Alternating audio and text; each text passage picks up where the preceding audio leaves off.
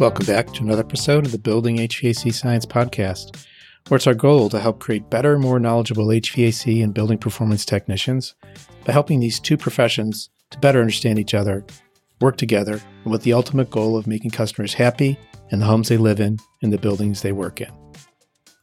Today was an especially enjoyable episode.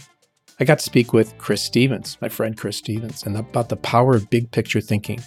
He's the owner of a refrigeration business and a social media influencer extraordinaire. There are really so many nuggets to mine out of this episode. I hope you spend the time to listen to them all.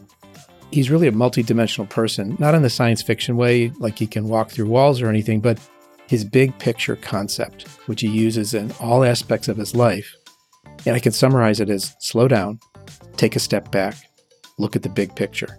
Take a look in the show notes for a little bit more detail on this. We also talk about the lost art of evacuation, the genesis of the two social media projects, one he started and one he works in, HVACR videos and HVAC overtime, links in the show notes, of course, and his personal home performance journey or project. And I sneak in a question, his perspectives on electrification, him being a resident in Southern California, where a lot's going on in that regard. Really hope you get to listen to the whole episode and enjoy it and give us feedback. You can reach me at bill at trutechtools.com. Thanks, and let's listen in as Chris and I talk about the power of big picture thinking. Good morning, Chris. Morning, Bill. How are you today? Great. It's an early morning for you, Chris. Where are you located? I am located in Southern California. I'd like to say sunny Southern California, but I woke up and it's raining. Didn't even know it was supposed to rain. Yeah, it's pretty bad. We're recording this in mid April of 2023, and there's some wild weather going on out there. Yeah, this is the wettest rainy season we have had, I believe, on record. It's been pretty bizarre. I heard a couple weeks ago we had over 49 days of rain in the last couple months, and I know that's gotten that number's gone higher. So it's been interesting. Give us a quick background on the work you do. Then we'll talk about the social media aspect afterwards, but also talk about the work you do and then maybe how the weather's affecting you.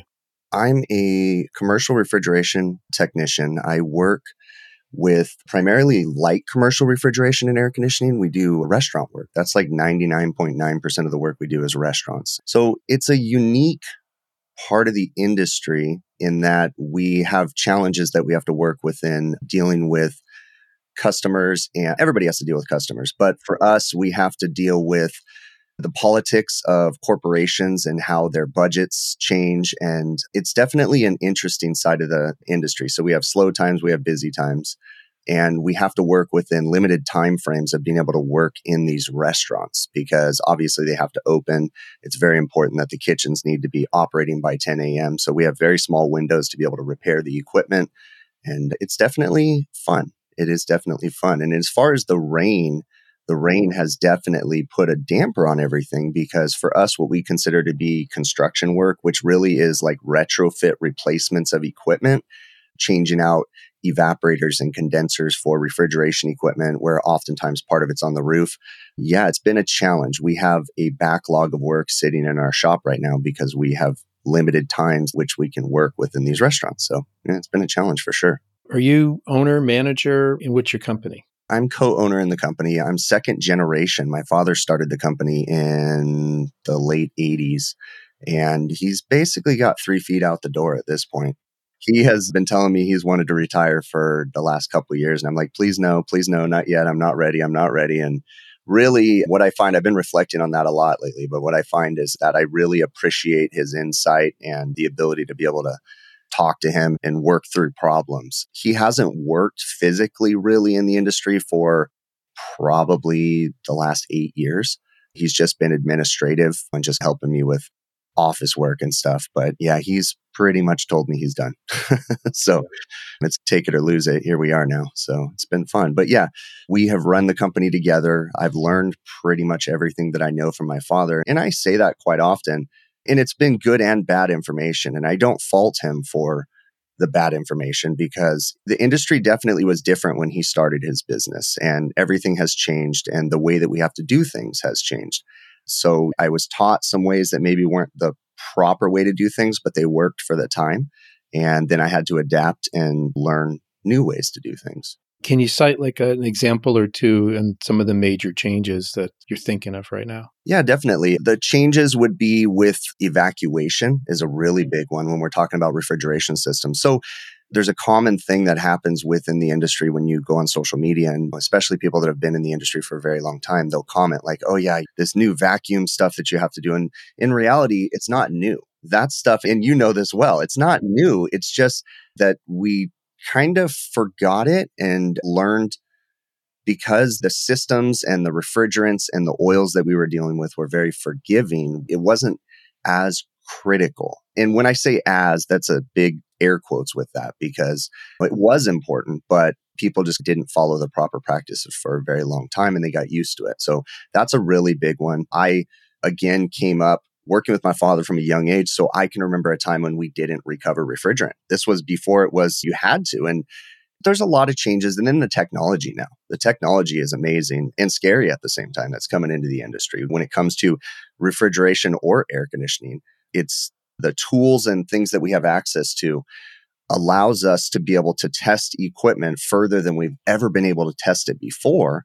And sometimes, especially with the older generations, they don't even understand what those readings mean. So it's having to learn that airflow really does matter. Another example of something that I was taught was to charge refrigeration systems or especially air conditioning systems simply by pressure instead of paying attention to the actual operation and looking at the big picture, looking at the airflow, looking at everything. So the term beer can cold is something that we often use as a joke. And I was taught beer can cold. So again, I'm not faulting my father because it wasn't just him. It was the entire industry doing that, but it's having to adapt and change from those. And with the new technology we have in the equipment coming out, or that is already here, the equipment's not as forgiving either.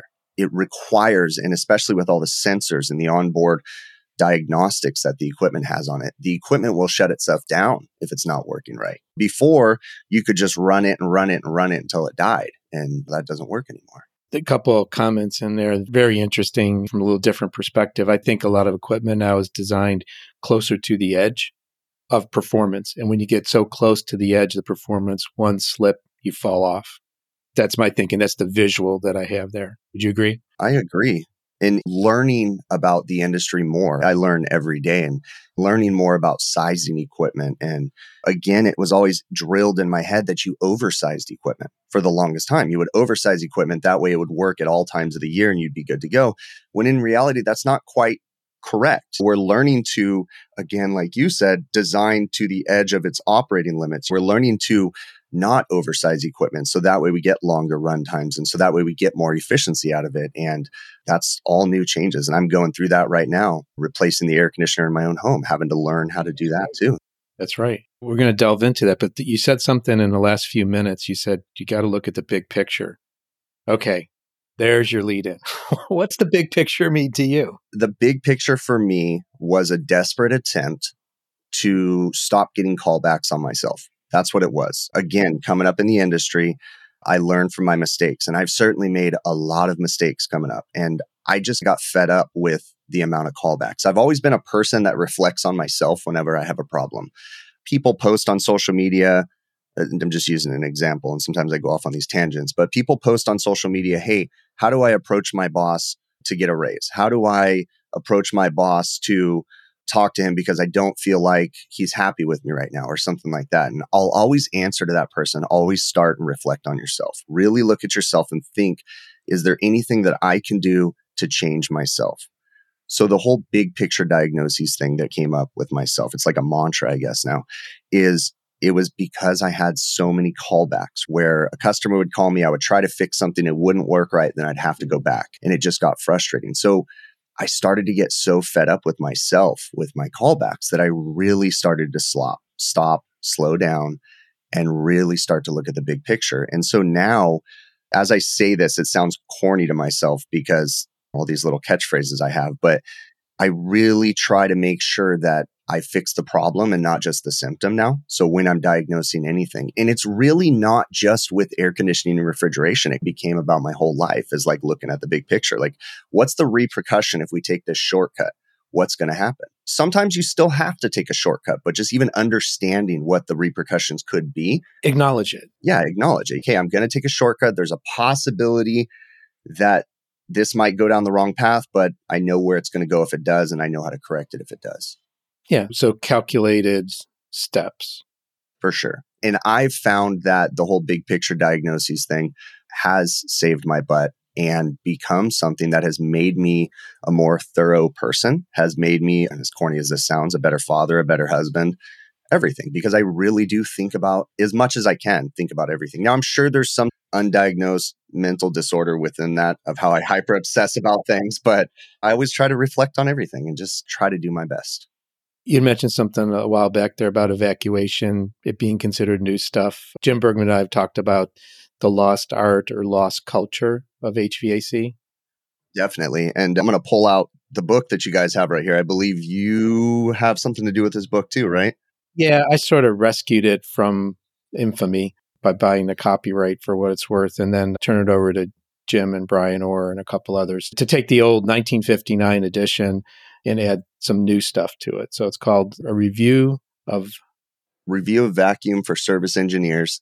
And one of my favorite things about this, when people make the comment that, oh, we didn't used to have to do that vacuum stuff, that's all that new stuff, is you look at the original published date of this and it's like, yeah, you did. All the stuff that we do today, minus the digital instruments we use today, are still the same. The principles of refrigeration are still the same. They haven't really changed. Now, there's new technology that's come out in the industry, but this one makes me laugh for sure when people make those comments. And it's like, no, it's not new.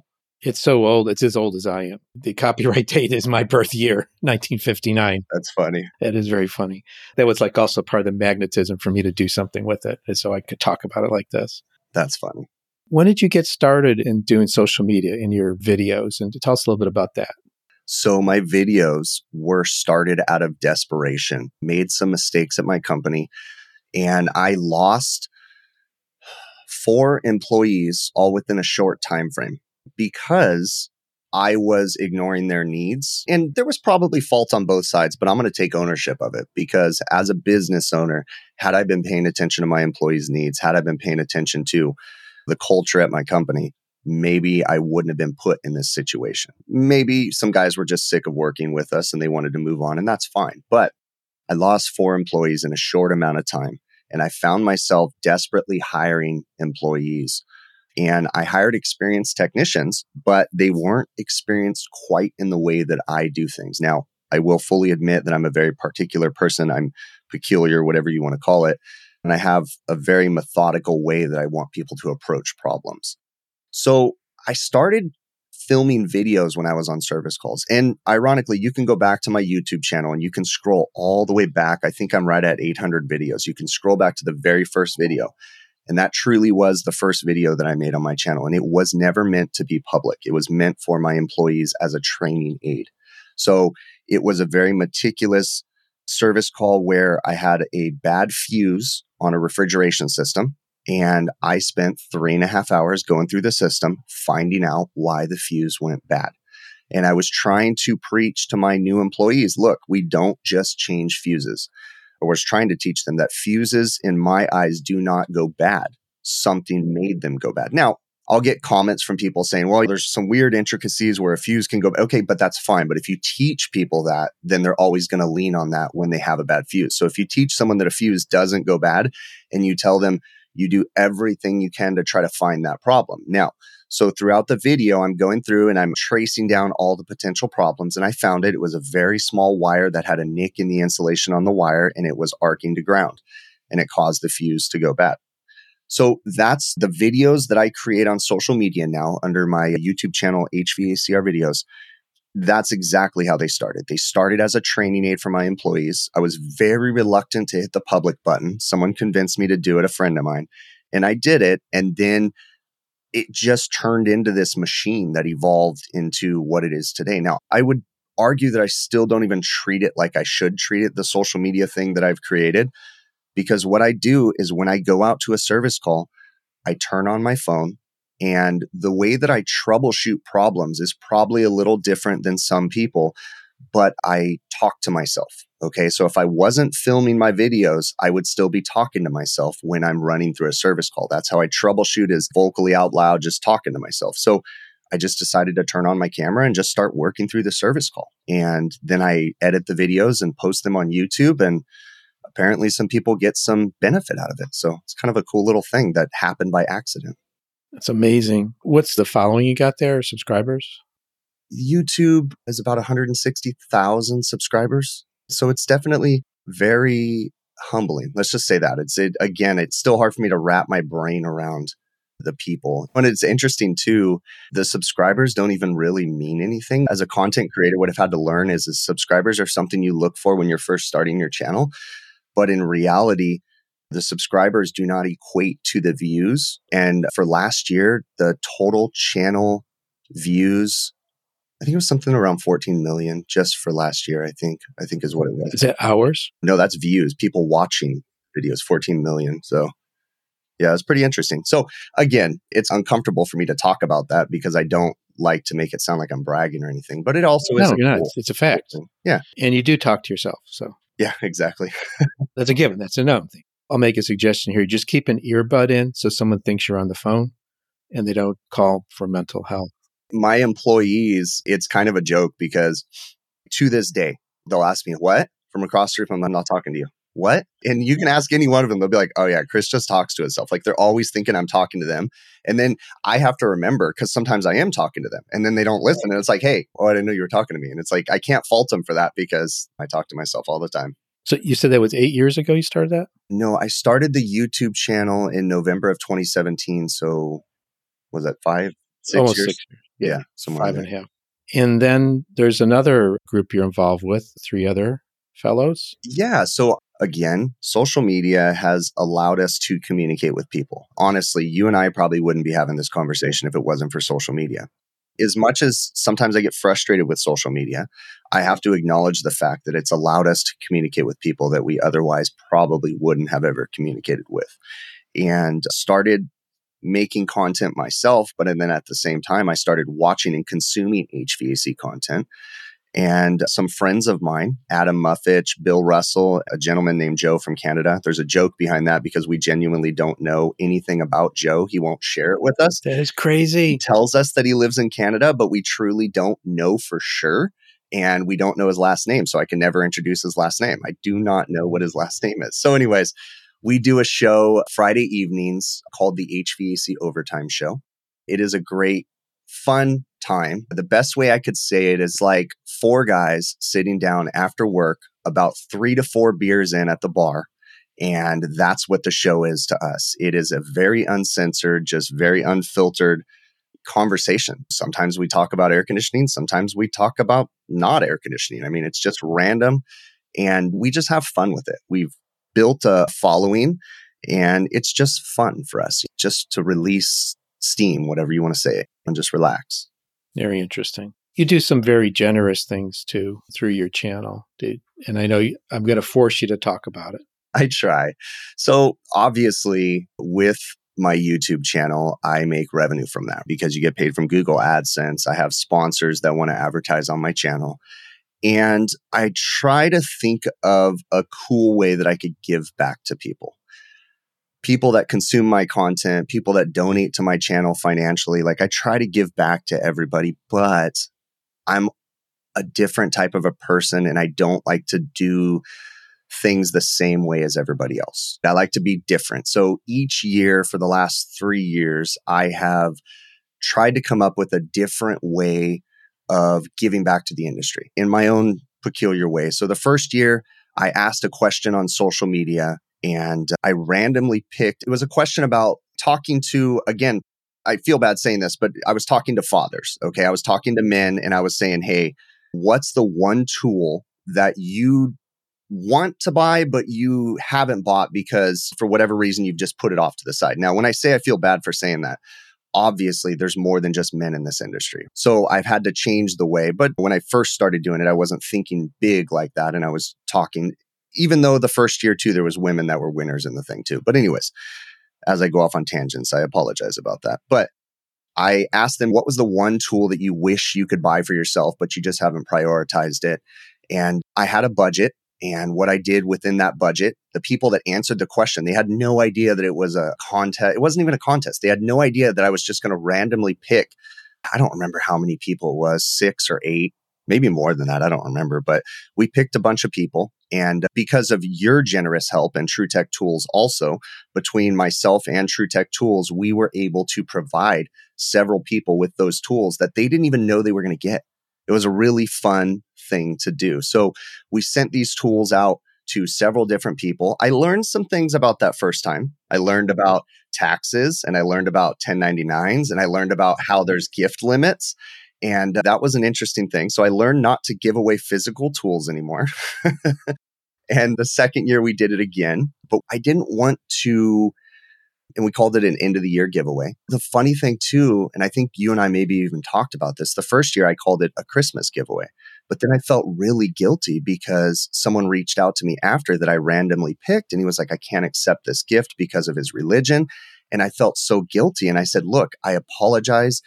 It wasn't meant to be a Christmas gift. It was meant to be out of my generosity, a gift to you. And then I had to learn to change the way that I did this and the titles that I gave it, basically. So we've done it three or four years, but each year we've picked a different way to give away these tools because I didn't want people looking forward to the video, waiting for that question the next year. So then I picked a totally random way of doing it the following year. And this last year was a fun one. This previous let's see, we're 2023 right now. So December of 2022, what I did was I picked other social media content creators that maybe their channels weren't as big as mine.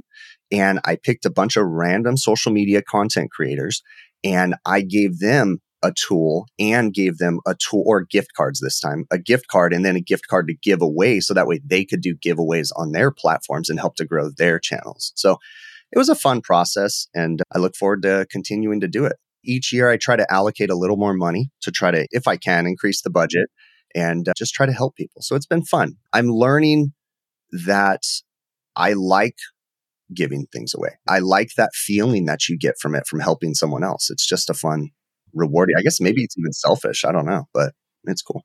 I get you. There's a lot of people that are Uh, various spectrums of the generosity, but you're certainly way, way high up there. And thank you for doing that. Yeah, and thank you guys for being part of the project. It's been fun. Oh, you're welcome. So you run a business. Is that right? Yes, I run a refrigeration and air conditioning business. My service company is called JVS Refrigeration, light commercial refrigeration and air conditioning. And it's definitely a challenge. Obviously, that's what created my or started my content on social media was the business needing employees and help and training. But it is definitely a challenge. It's definitely a love hate relationship, to say the least. But it's a fun, rewarding experience to be part of something that supports other families, that gives people opportunities and gives myself and my family opportunities. So I enjoy it. Does your characteristic of the, we'll say you're on the obsessive side about detail, yes. obsessive on detail, does that flow into the business? Does it help? Does it hurt? it's comfortable you're talking about this. It hurts the business at times in that the employees have a hard time keeping up with my expectations. And I have to understand and reflect when I ask the guys to do something and they push back, or I wouldn't even say push back, but they're like, hey, that sounds a little difficult. I don't think we can do it with the extreme detail that you expect on that aspect. So I do have to be aware that I am a different type of person and I'm very peculiar about the way that I do things. But on the flip side, I am fortunate enough to work for a business that, again, second generation, my father started it, but we have a customer base that goes back since my dad started the business in the late 80s. We still have some of the same customers, and most of our customers are word of mouth. We don't advertise. It's been a restaurant manager leaves a restaurant, goes to a new restaurant chain, or builds them their way up into the corporate office. And we have a reputation that I'm very proud of. What's interesting is that my customers, and this is a cool little fact, but my customers they're big national chains across the country and they appreciate the fact that we take our time and spend more time on the jobs. You would think that it would be the opposite, but because they're these big national chains, the corporate offices realize that there's not the greatest work ethic within most of the industry or a good majority of the industry. So they have contractors all over the country and it's like they have a hard time getting the contractors to do the job and take the time and do it right and find the real problems. So you think that even though they have corporate budgets and they cut their budgets and they're constantly trying to control spending, but at the same time, they appreciate and are okay with the fact that we take our time and we spend a little more time on the jobs. I was a little nervous when I started making content on YouTube because working for these big corporate chains, they're like, you're never going to get a full corporate approval to be able to film on their property. It's just not going to happen. When you think about lawyers and legal and all this different stuff, it's just not going to happen. So I've always been very discreet when I film. I make sure that I don't show restaurant locations, identifying object, mountain ranges in the background that people can triangulate and people still figure it out, but there's a whole aspect to it, right? So on a side note, those are the only comments I ever delete. I always leave, even if people criticize or whatever. I don't care if they leave those comments, but if they ever try to guess restaurant names, correct or incorrect, I always delete those comments because I don't want to encourage that. But the corporate office, I was very nervous when I started making content. But long story short, they're okay with it. They've basically said, keep doing what you're doing because they realize that their restaurants are all the same across the country. So if someone watches my content, watches the way that I fix something, that helps them across the country. Other restaurants, service companies are watching those videos too and learning how to fix their equipment. So it benefits the companies as a whole. So they actually have given me approval. That's pretty cool. Do you ever get pulled in a direction for the business and have to put the brakes on, like diverging from your focus? Yeah, I struggle with that because in all different aspects, I'm trying to balance a refrigeration company, my family, and a social media business. And I'm trying to balance all three of them. And the number one focus is my family. The number two focus is my refrigeration company. And then the social media business is the third. But ironically, the social media business is almost demanding me more than the refrigeration company. It's a weird balance between the two. But on two different ways, I'm going to answer that question. Number one, I have to make sure that I give all my focus to the refrigeration business because I need the refrigeration business to make my content. Even though I have more fun at times editing the videos and interacting with people, I have to focus on the refrigeration business with the refrigeration business, though, another thing is that it's very easy to get pulled into a direction where you really don't want your company to go as far as the workload and the type of equipment you take on. As a business, I have a customer. Let's just say I used to have a customer that was a hospital, and they're like, Hey, we want you to come start servicing our equipment. And it starts light, but then next thing you know, they're having you work on super scientific equipment. They're having you work on stuff that's right at the edge of my abilities, let alone my employees' abilities. So I definitely have to be careful. And I've learned from that experience with that hospital customer that I have to be able to say no to certain stuff and I have to know the limitations of my own company. And that's not a fault on my employees. That's just a fault on the type of business that I run. With that particular hospital customer, I was having so much fun because it was challenging me, but I wasn't paying attention. And I might have just had an epiphany, but at the time, I wasn't paying attention to how much it was putting strain on my employees. And that was also about the time that I lost several employees. So I've had to learn that like I have to stay within my lane when it comes to my company and what I can't necessarily push my guys further than they want to be pushed with the type of equipment and that they're working on it. And I'm talking like when I was doing some of the scientific work, we're working on a scientific refrigerator. You walk up to it and you're like, this is a tiny little refrigerator. It's maybe four foot by four foot, but it has over a million dollars in chemotherapy meds inside of it. And this thing's lined with six inches of lead because it's radioactive, the different stuff. So it's like they have to, and while it wasn't difficult, it was just you had to be so methodical in the way you worked on it. And you had to be 100% sure that everything was tip top. So that was just a simple one. But then you would go work on a exhaust fan. It was where they would mix the chemotherapy meds and you'd go work on an exhaust fan and you'd realize as you walk up to the exhaust fan, everything is a certain color around the floor of the exhaust fan. And they run, when they're mixing these chemotherapy meds, they would run it through HEPA filters, but still you could tell that there was something going on with the air coming out of there because the roof would be a different color around it. And again, my employees didn't feel comfortable with that. When you'd ask the hospital staff and you're like, is this safe for me to work on this? And they're like, yeah, it's fine. And it's like, I don't know. And people are probably screaming at me saying it's no big deal, but my guys didn't feel comfortable. So to long story short, yes, I've had to learn to understand that my company has to stay within its lanes. And it's really easy to delve out of that just because I'm having fun. It's easy to go down the path where maybe the employees don't enjoy it. Yeah. Saying no is an art and it's also liberating and you can't let it bring any negative or disappointment. Just be clean about saying no. Yeah, that's what I've had to learn. And don't string somebody along halfway through the project and then say no. yeah, it's easy as a business owner. People ask me questions. My viewers on the social media side, they'll say, Have you ever thought about getting into supermarket refrigeration? Have you ever thought about getting into VRF work? And it all sounds intriguing to me, but I have to be careful because that's not necessarily where my employees want to go. We run a family company. That's another thing to say too. We run a family company. We try to pay attention as much as possible and care about our employees and they mean something to me. They're not just a number. They mean something to me. So I have to pay attention to their needs and their wants too. And I don't want to overload them with the stuff that they don't want to do. Yeah, it can be a bad spiral down. So you mentioned a little bit earlier about installing an AC in your home. You're doing some work on your own house. What prompted that? What's your vision and how's things moving along? As detail oriented as I am, I also sometimes ignore things that are right in front of my face.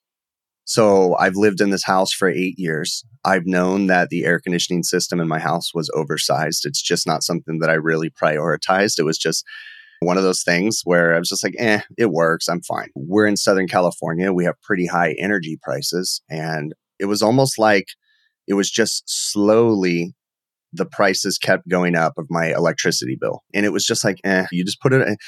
I don't want to sound like I'm gloating, but I put my electric bill on auto pay and you just let it do its thing. And then every once in a while you look back and you're like, oh, that was an expensive month. And oh, and then you start getting $800 a month electric bills. And I'm like, what is going on here? So I start reflecting on my home energy usage. And it's not just my air conditioning system. And this, again, hyper obsessing about things, I started to go down a deep dive. And I realized, okay, it's time to change my air conditioning system. It's still working, but I started to go down and I really started to research the home performance side of things. I'm seeing these social media groups, and again, some of my friends too, they're all posting about home performance. And it's like, hey, I want to change the air conditioner in my house, but I don't want to just change the air conditioner. Let's address the envelope. Let's address the leakage in my house. Let's look at my home energy consumption. One of the biggest things about my home is that we were not using it correctly. Okay. And what I say by that, and I've created videos and I'm trying to be as transparent as possible about this home performance upgrade. But the first video on my channel, or the first video of my home performance series, was me going around showing how I use my house and how I incorrectly use it. The biggest thing is we have a converted garage in our home. So we have originally a three car garage. Before I moved into it, one of the single car side of the three car garage had been turned into a room. Okay. So we moved into the house and we opened the door to our garage and propped it open permanently. And we have cats that stay in that room and they come without the house in and out of the house, but the cat boxes are in there. So what that did was that room is not sealed. It's not air sealed. So it just has a roll up single bay garage door that's insulated, but it doesn't do much. So you've got a lot of heat infiltration just from that room coming into the house. Then periodically over time, someone opened a door and knocked a hole in the wall, tiny little hole from a doorknob or something. And I just, I'll get to it one of these days. And it never became a priority. So I addressed that and I put a blower door on my house and I started to look at the air leakage. And then I did a few tests. We leave a window open in one of my bathrooms all the time to let air in and out because it doesn't have an exhaust fan. So I ran the blower door test and started testing the air leakage with the house as we used it. I want to say we were pretty close to 20, I think it was 2300 at CFM 50 was the leakage when we started the first blower door as we used the house. And then I started to correct the low hanging fruit, shut the garage door, train ourselves, patch up the holes, train ourselves in the walls, and then started working through the process. And this just led me down a rabbit hole of addressing the envelope leakage in my house, of trying to reduce my energy consumption. I'm still in the process of changing my system. The selection process of the type of equipment that I want to go with has just been mind consuming for me. I've just been deep diving into brands, asking a million questions, looking at technical specs. I'm trying to find this perfect system. And in all honesty, I'm probably going to be disappointed no matter what piece of equipment I go with. But I don't know. I'm just obsessing about the type of equipment. And along the way, I've been fortunate that I have some friends in high places, including you, and I've been able to be educated within the industry about a whole new aspect, and that's home performance. And it's been very interesting. And I'm also realizing it's scary too. How when you really start thinking about home performance and you really start thinking like how is this even going to be feasible for the entire industry to start adopting these best practices to stop just changing an air conditioner and start paying attention to the house itself it really goes down to the contractor themselves when they're building the house and building the houses correctly but now i'm trying to take a 1980s home and air seal it as best as possible and it's like oh my gosh your wheels start spinning and you start going crazy so i've definitely gone deep in my home air conditioner replacement. And it just started as an air conditioner. And now I'm fixing air leakage. I'm sealing holes. I'm sealing can lights. I'm just going all over the place with this. You're probably of the age group where you're familiar with the book called Give a Mouse a Cookie. If you give a mouse a cookie, that's you. 100%. yeah. It, this isn't with my peculiar type of way that I do things, my brain is just eating this alive. Just like, oh yeah, let's go this and let's go this and let's go deeper and let's go deeper and deeper. And you're just like, oh my gosh, where am I at now? It's definitely interesting. It starts to make you realize that something that I never thought about was analyzing my energy consumption, right? As far down as this studio that I'm sitting in right now that I use to edit content, this computer that I have right here that puts out 2000 BTUs of heat. This adds 2000 BTUs of heat to the load on my house. And how do you size for that? Because if I size for my computer, then it's technically probably going to overheat the rest of my house because my computer is not always running, but it's really uncomfortable in my room in the summer. So it's like, what do I do? So you have to look for a supplementary cooling system for my office alone. And then you're like, do I really want to spend $6,000 just to cool my office? These are all these weird things that you have to start going down. And it's very interesting process for sure move the computer outside to keep the cats warm. A lot of people have thought about that. A lot of people have said, man, put an exhaust duct, do this, do water cooling, drill holes in the wall. Like, and I'm just like, oh, yeah. I love this conversation, but I want to be respectful of your time. One more question Your thoughts on electrification. What does it mean to you? What's going on? Positive pros and cons. Okay, so I see it from a few different angles, but electrification, I do understand why it is beneficial. I do understand how it can help us. Reducing carbon emissions, I think, is a big game changer. But my problem with electrification is that I live in Southern California. Okay. Southern California has a horrible power grid. We're overpopulated. We don't have enough energy, much like the rest of the country. If you put our population into any state in the United States, they would have the same problems as we do. Okay. Because we have dense populations in certain areas. I'm worried about the electrification process just on the simple aspect of how are we going to implement this with electric cars again i think it's a good thing but i feel like we're going to electrify everything but we haven't figured out how we're going to get there yet we haven't figured out how we're going to deliver all that power on a consistent basis. And we have a lot of novel ideas about battery backups and solar and wind and everything. But I see the frustrating part of it and the downside of it too. And I don't know how we're going to get there, but I do acknowledge that it is important. And I think that it is the answer. Someone's probably going to scream at me for saying this, but I really do think that nuclear is the only way that it's really going to work. But it's implementing that a safe way and getting to that point. When it comes to everything that we do, especially here in California, it seems like we plan and we plan and we plan, and it takes 10 years to get something approved. And then by the time we implement it, well, the population's grown 10 times since we implemented that approval. So I agree that electrification is the way to go, but it's how we're going to deliver that power in a consistent basis and economical basis too. So I'm worried about that. I don't know. Same thing with the whole dealing with home performance. Like I know that we all need to address the home performance side, but I worry about how we're going to get the general public of contractors to follow the best practices to get to that point. So I definitely think it's the way to go though. You even mentioned like in your own case just monitoring was revealing. It was very revealing and started my monitoring. I wish I would have put a monitoring system on my house sooner because I put the monitoring system on my house August 1st of 2022. So I've got data to analyze from the end of the summer until now. It's very eye opening though to see electrical consumption and be able to see that the biggest use cases in my house alone, and this is a problem that we have, the biggest energy consumer is actually the indoor fan on my furnace. Okay. And it's because I have a massively oversized furnace. And because of the lack of airflow across my furnace, it makes a lot of noise. And my family has gotten used to that white noise. So we run our indoor fan all the time. And that's the way that everybody sleeps. And I have it set on a timer that at 6:30 in the morning, the timer goes off and the fan shuts off and everybody in my house wakes up. But because of having that energy monitor on there, again, I'm not a dumb person. Like I know that consumes energy, but when you quantify it and you can see it, you're like, whoa, that's what's causing my high energy bills right there. Which monitoring system did you use? The Emporia. I have the Emporia Vue, I believe is what it is.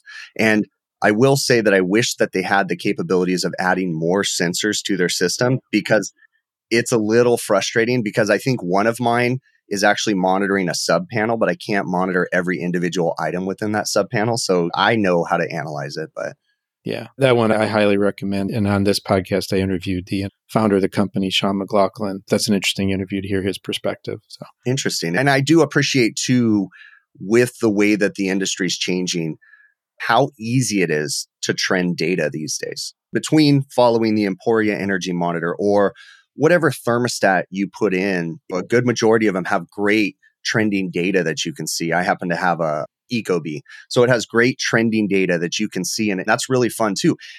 My friend Adam Mufich was the one that turned me on to the Ecobee. And it's really neat because when Adam is helping me do the load calculation on my house, and he's like, Look, dude, you're massively oversized. And I'm like, I know I'm oversized, but I don't think it's that much.